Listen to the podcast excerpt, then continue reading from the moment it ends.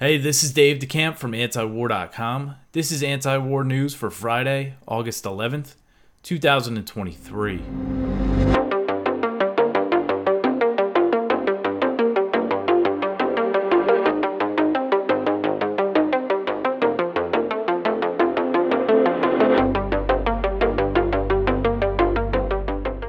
Just want to say at the front here that there's not going to be a show on Monday. I'm taking a long weekend, so the next show will be for Tuesday morning. I uh, just wanted to let you know for those don't who don't make it to the end. Um, all right, now let's get into the news here for the day. The first story at the top of antiwar.com today. President Biden asks for $24 billion more for the Ukraine war. So the White House on Thursday asked Congress to approve a $40 billion bill that includes nearly $24 billion for additional spending on the war in Ukraine. So, according to CNN, the $24 billion for the Ukraine war includes 13 billion in military aid, $7.3 billion in economic and humanitarian assistance, and it also includes $3.3 billion for infrastructure projects for regional countries impacted by the war, which is kind of a strange uh, addition there. You know, those are countries neighboring Ukraine, I guess. And this request comes after there was a poll from CNN that found 55% of Americans are against more spending on the war in Ukraine. Um, you know, that opinion doesn't matter. They want to go full steam ahead on funding this proxy war against Russia. And so the bill is for $40 billion in total because they're trying to lump in some other things with it, including $12 billion for domestic disaster relief and $4 billion for border security. They probably threw some of that in there to get Republicans on board, you know, and now they can shame people if they don't vote for this because it includes other things. And media reports have said, as I've covered, that the White House would try to add Taiwan military aid to this spending package, but that was not included in the request. So these funds will be in the form of an emergency supplemental package, which is a type of spending that was not limited by the debt ceiling deal reached between House Republicans and the White House. So I'm guessing I haven't really seen much reaction about this from you know the people in Congress. I'm guessing that this is going to pass.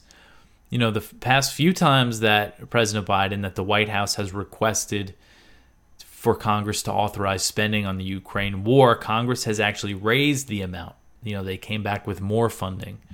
Um, and, you know, there's a chance, I think, that now that it's very clear that the counteroffensive has failed, that maybe there will be more opposition. Um, but I'm still pretty pessimistic about that, and I kind of am assuming that this will pass. But we'll see how it plays out. You know, there's just a lot of partisan battles going on, so ho- hopefully, maybe you know that can get in the way. Um, but either way, you know, I'm sure they're still going to find money to keep funding this war. Um, so since Russia invaded Ukraine last year, Congress has authorized 113 billion dollars in spending on the war and if the new package is approved, the total will reach about $137 billion, which is just a huge amount of money. And that's all sorts of spending. It's not just the military aid, it's also the economic aid, um, money to replenish Pentagon stockpiles. It's actually a big chunk of it. So they send the weapons over and then they give the Pentagon more money to buy new weapons um, and, and money to fund deployments in Eastern Europe. So that's the number. You know, the Punchbowl News report that I went over earlier this week that said this request was coming, they said the number would probably be, you know, over $10 billion. So this was much bigger than we expected to see. All right, the next one here. This is one from Kyle at the Libertarian Institute. Ukrainians despair as bloody counteroffensive yields small gains. So, this is an article kind of about how the people in Ukraine are feeling right now, which doesn't matter much to Washington. So, according to the Washington Post, citizens of Ukraine are beginning to adopt a darker mood about the war, and national unity is starting to fray. The change in sentiment among Ukrainians comes as Kiev's spring counteroffensive has failed to retake territory, and casualties are surging. So, one Ukrainian that the Washington spo- that the Washington Post spoke with, Alla Blizniak, said, quote, Ukrainians, much in need of good news, are simply not getting any. Before, people were united. Now there's a collective sense of disappointment. End quote. So the sense of despair is driven by massive casualties in Kiev's counteroffensive. Blizniak said that most soldiers sent to the front die in just two to three days.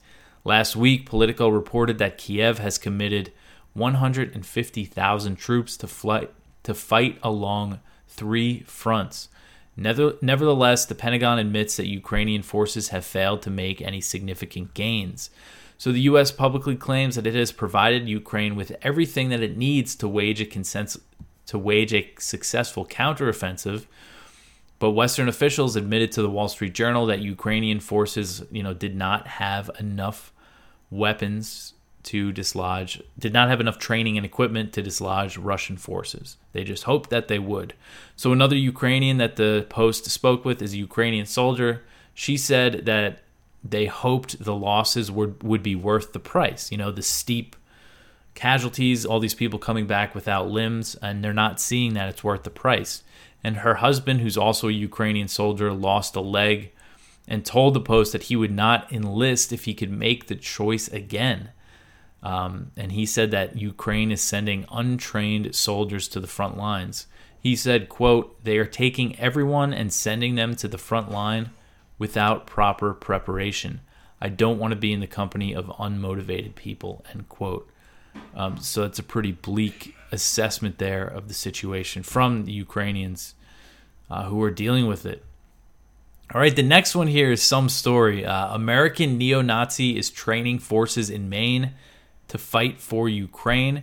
So this is another one from Kyle Anzalone, and this is about a guy named Christopher Pohlhaus, who's a former U.S. Marine and a very well-known American neo-Nazi. Apparently, he's purchased land in Maine to train soldiers to fight for Ukraine. He sees the war against Russia as a unique chance to fight alongside the Azov Battalion and defend what he calls a nearly all white nation.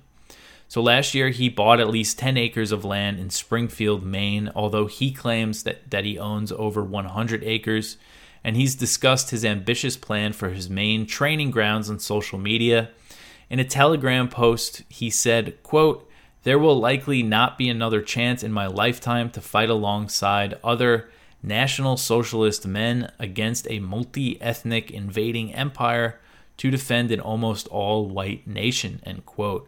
So in a post on X, formerly Twitter, this is, I mean, Pohlhaus confirmed that he hoped his blood tribe, that's the name of his group, would join the Azov Battalion and C 14, prominent Ukrainian neo Nazi uh, units, in the fight against Russia. So, Scott Horton, who's the director of the Libertarian Institute and our editorial director at antiwar.com, I'm sure you all know Scott, so he tweeted, you know, re- retweeted an article about this land in Maine that he bought.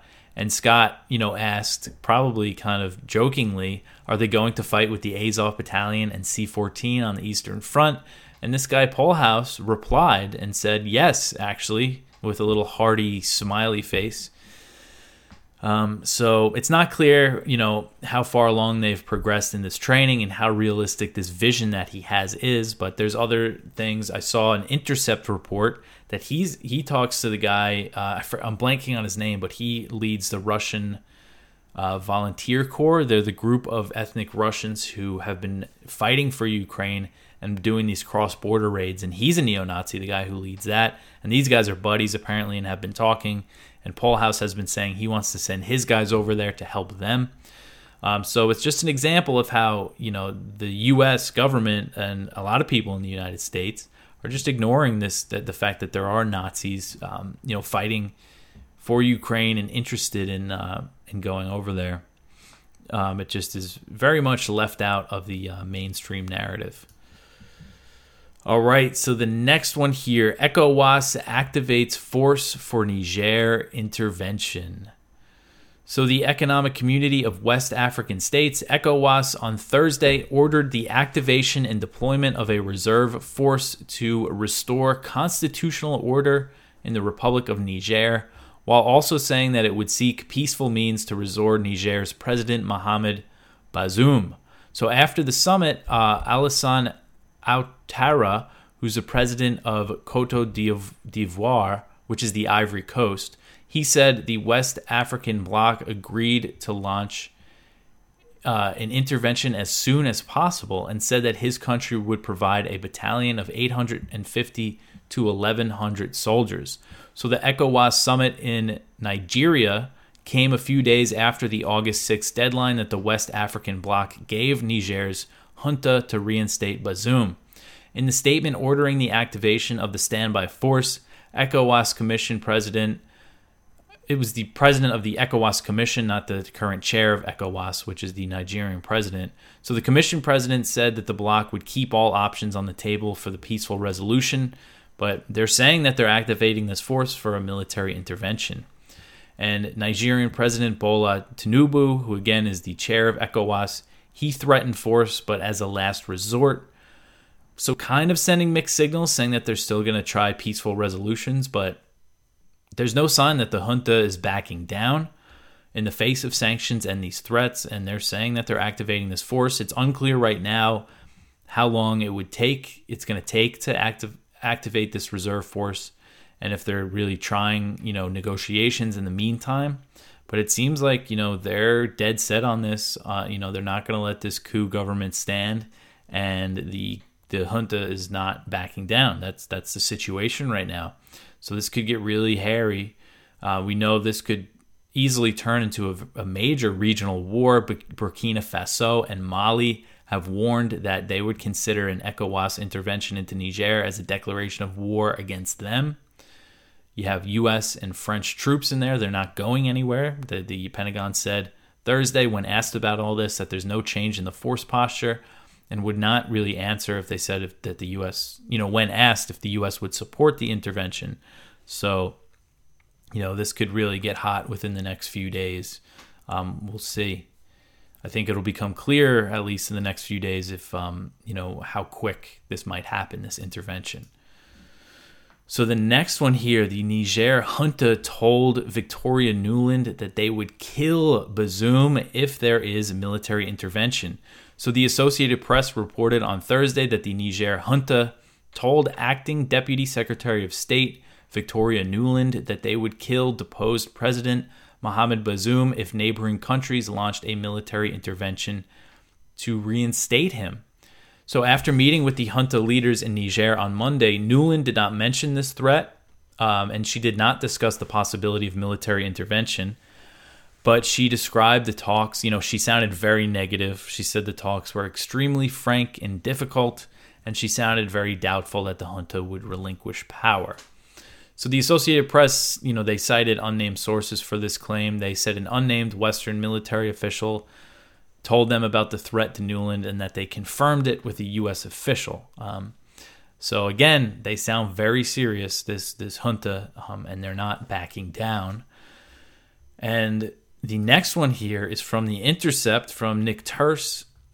At least five members of the Niger junta were trained by the U.S. So we found out we knew that Nuland met with a colonel who or a general now who was trained by the United States. We knew at least one of them previously received training, and now Turse has followed up. And he found that the United States has trained at least five members of the new ruling junta in Niger. America has now paused security assistance to that military led government, even as it looks to ramp up such aid to Burkina Faso, which is ruled by a military officer who took power in a 2022 coup. So that's interesting. I didn't know that, that they're looking to increase aid. You know, they care much more about the Niger coup, probably because of that drone base. I know France, you know, relies on Niger for uranium, and, you know, they they want to, the junta wants, you know, to cut off that those exports, and there's other factors at play here. But I think the reason why the U.S. really cares about Niger again is they don't want to give up that drone base. So the Nigerian junta, which calls itself the National Council for the Safeguarding of the Fatherland, seized power on July 26th and detained Bazoum. So the commander of the country's presidential guard, General Abdurrahman uh, Chiani, also spells his name Tiani, but I believe it's pronounced Chiani something like that. Um, so he's proclaimed himself the country's new leader. And he apparently received training. Diplomatic cables, Turse looked back. Diplomatic cables released by WikiLeaks show that Ciani was selected to attend a year long International Counterterrorism Fellows Program at the National Defense University in Washington, D.C. from 2009 to 2010. Um, so, and then there's a few others, so five in total that he found. And again, these are the people threatening to kill Bazoum. So it just shows the failure of the counterterrorism, U.S. counterterrorism operations in the region you know, there's way more, an increase of 30,000% of terrorist attacks in Africa since the U.S. got involved in, you know, what they call counterterrorism in the region. And now all these trained, U.S. trained military officers are overthrowing uh, democratically elected governments. So, you know, I think it's fair to say that it's an abysmal failure and that the U.S. should get out. But realistically, they're not going to just leave, you know. All right, the next one here Poland to send 10,000 troops to the Belarus border. So, this is kind of an update about one that I uh, had yesterday. So, Poland's defense minister said that Warsaw plans to deploy 10,000 troops to its border with Belarus as part of a buildup that began after the Wagner fighters traveled from Russia to Belarus. So, he's saying that there's going to be 10,000 soldiers, 4,000 of them will support the border guard, and 6,000 will be in reserve. And this came a day after another Polish official said that they were planning to send 2,000 troops to the border. So, you know, they keep ramping it up. And again, this has really turned into a potential flashpoint for a conflict between NATO and Russia. You got Belarus, which Russia said it would defend, and then Poland, of course, is a NATO country. Um, so it's definitely an area we got to keep an eye on. All right, the next one here. This is an article from Connor Freeman at the Libertarian Institute the U.S. bolsters Belarus sanctions for what they call complicity in the Ukraine war. So, the United States Treasury Department expanded its sanctions on Belarus, taking aim at the country's premier airline, uh, Belavia, as well as three more companies and a government office. So, they announced these penalties on the third anniversary of the Belarusian presidential uh, election that took place in 2020 that Lukashenko won. It's a disputed election. The US and the EU did not recognize the results and they started sanctioning Belarus. And it was really that that drove Lukashenko much closer to Putin and, you know, maybe uh, led to, you know, him allowing Russia to use his territory to invade Ukraine. That might not have happened before the US and the EU rejected this election. Um, so more sanctions on Belarus. They've been lumped in with the Russia sanctions, and these ones are you know targeting specific um, entities inside the country. All right, the next one here: the U.S. and Iran reach a deal on a prisoner release. So the U.S. and Iran have reached a deal that will free five Americans in exchange for the U.S. releasing some Iranians and granting Tehran limited access to $6 billion in frozen Iranian funds. So, sources told the New York Times that the negotiations had been going on quietly for two years. So, prisoner exchanges have typically been kept separate from other issues between the U.S. and Iran. There's been prisoner swaps. The Trump administration did a prisoner swap with them even after they pulled out of the Iran nuclear deal. So, as part of the first step in this agreement, Iran has released five Iranian American dual citizens from prison they put them on house arrest at a hotel where they're going to spend a few weeks before flying to the US. And most of them were jailed over spying allegations. So the White House confirmed in a statement that the five Americans were released on house arrest, but the Times said that the Biden administration has declined to confirm what Iran will get in return. Sources told the paper that the U.S. has agreed to release several Iranians several Iranians who were arrested for alleged sanctions violations, which is kind of a, you know, crazy to me that they arrest people for, you know, put them in jail for violating sanctions. I mean, it's not just a fine. Um, so Iran will only be able to access these funds to pay for humanitarian goods such as medicine and food. So tensions have been soaring between the U.S. and Iran in the Persian Gulf as I've been covering the U.S. military buildup there. Uh, 3,000 U.S. Navy sailors and Marines just showed up. These tensions over these oil tanker seizures that really, you know, the current round of tensions started when the U.S. seized an Iranian oil tanker and forced it to go to the U.S. or sorry, it wasn't an Iranian oil tanker. It was a tanker carrying Iranian oil that was headed to China. The U.S. made them go to the U.S. Um, and they want to take the cargo. So this, you know, is a sign that hopefully, you know, there's still room for diplomacy. It's good to know at least that there's been some dialogue between the two countries. And if you remember earlier in the year, there was a series of media reports saying that the US and Iran were engaged in negotiations on some sort of interim nuclear deal, but that never materialized into an agreement. And it's interesting. This is something I should try to follow up on. So Robert Malley, who is who was President Biden's special envoy for Iran, there was a report saying he was meeting directly with Iranian officials in the United States, with, with Iran's representative to the UN in New York, um, which, you know, the US and Iran haven't done that. And then after those reports came out, Malley was suspended, supposedly for handling of classified documents or something. I forget exactly what, but it's just kind of odd timing. Um, so he might have made some people angry for doing that. Um, but yeah, so hopefully there's more diplomacy between the U.S. and Iran, and of course, you know, hawks in Congress are all over this. The Republicans put out a statement calling it appeasement, which is just ridiculous. You know, it's their own money, the six billion dollars, and they're not even giving them full access to it. Um, so you know, of course, that's going to happen, but they're going to get they're going to get it from the Hawks, no matter what the deal is, really. Uh, but that is it for the news for today. I left up the one from The Intercept about the U.S. pressuring Pakistan to remove Imran Khan because that's just a huge story.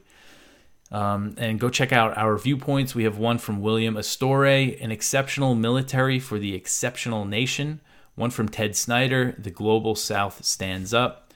One from Caitlin Johnstone and her Substack, The Illusory Truth Effect and the Unprovoked Invasion of Ukraine. One from Judge Knapp FBI unwittingly investigates itself. And our spotlight is from George Beebe over at Responsible Statecraft Myth of a Strong Post War Ukraine. Um, that is it for me. You could also check out uh, our blog. Again, we've had a lot of stuff in there from Greg Mitchell about the atomic bombing stuff, which I think has been really interesting. And this one uh, blog post re- reprinted from his Substack is um, about the Japanese man who was A bombed twice. He was in Hiroshima. His wife was killed.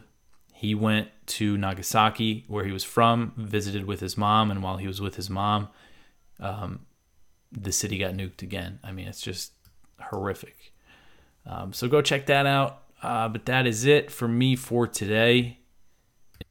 You could always support us at antiwar.com slash donate. Again, I'm not going to be here Monday. Uh, my wife's birthday is Sunday, and she's very pregnant, so I want to make sure she has a nice, good, easy day. And so that's another thing. So, baby is expected in early September. So, sometime around then, I'm probably going to be taking a few days off. Uh, so, just be, you know, aware of that if you rely on this show, which you know, it's really cool to know that some people listen to this every day, and you know, it still kind of blows my mind a little bit. Uh, but I'll be back after a few days. So next show is Tuesday. I'll be back Monday because I write and record the night before to get people to show for the morning, which is how most people listen to it. Which was kind of the idea. Kind of, you know, you're driving to work, throw this on listen, you know, get updated on the news. But let me know, you know, you know, if you listen to it in a different way. I know there are people that watch it on YouTube when I post it at midnight. You know, for people on the West Coast and elsewhere, it, it, it's a lot earlier. Um, so yeah, I'm just curious to know. Right now, it is most people listen to the podcast, the audio version, instead of watch the the video, and it's in the morning is when most of the downloads are. Um, but yeah, anyway, uh, so I'll be back in a few days. Thanks for listening.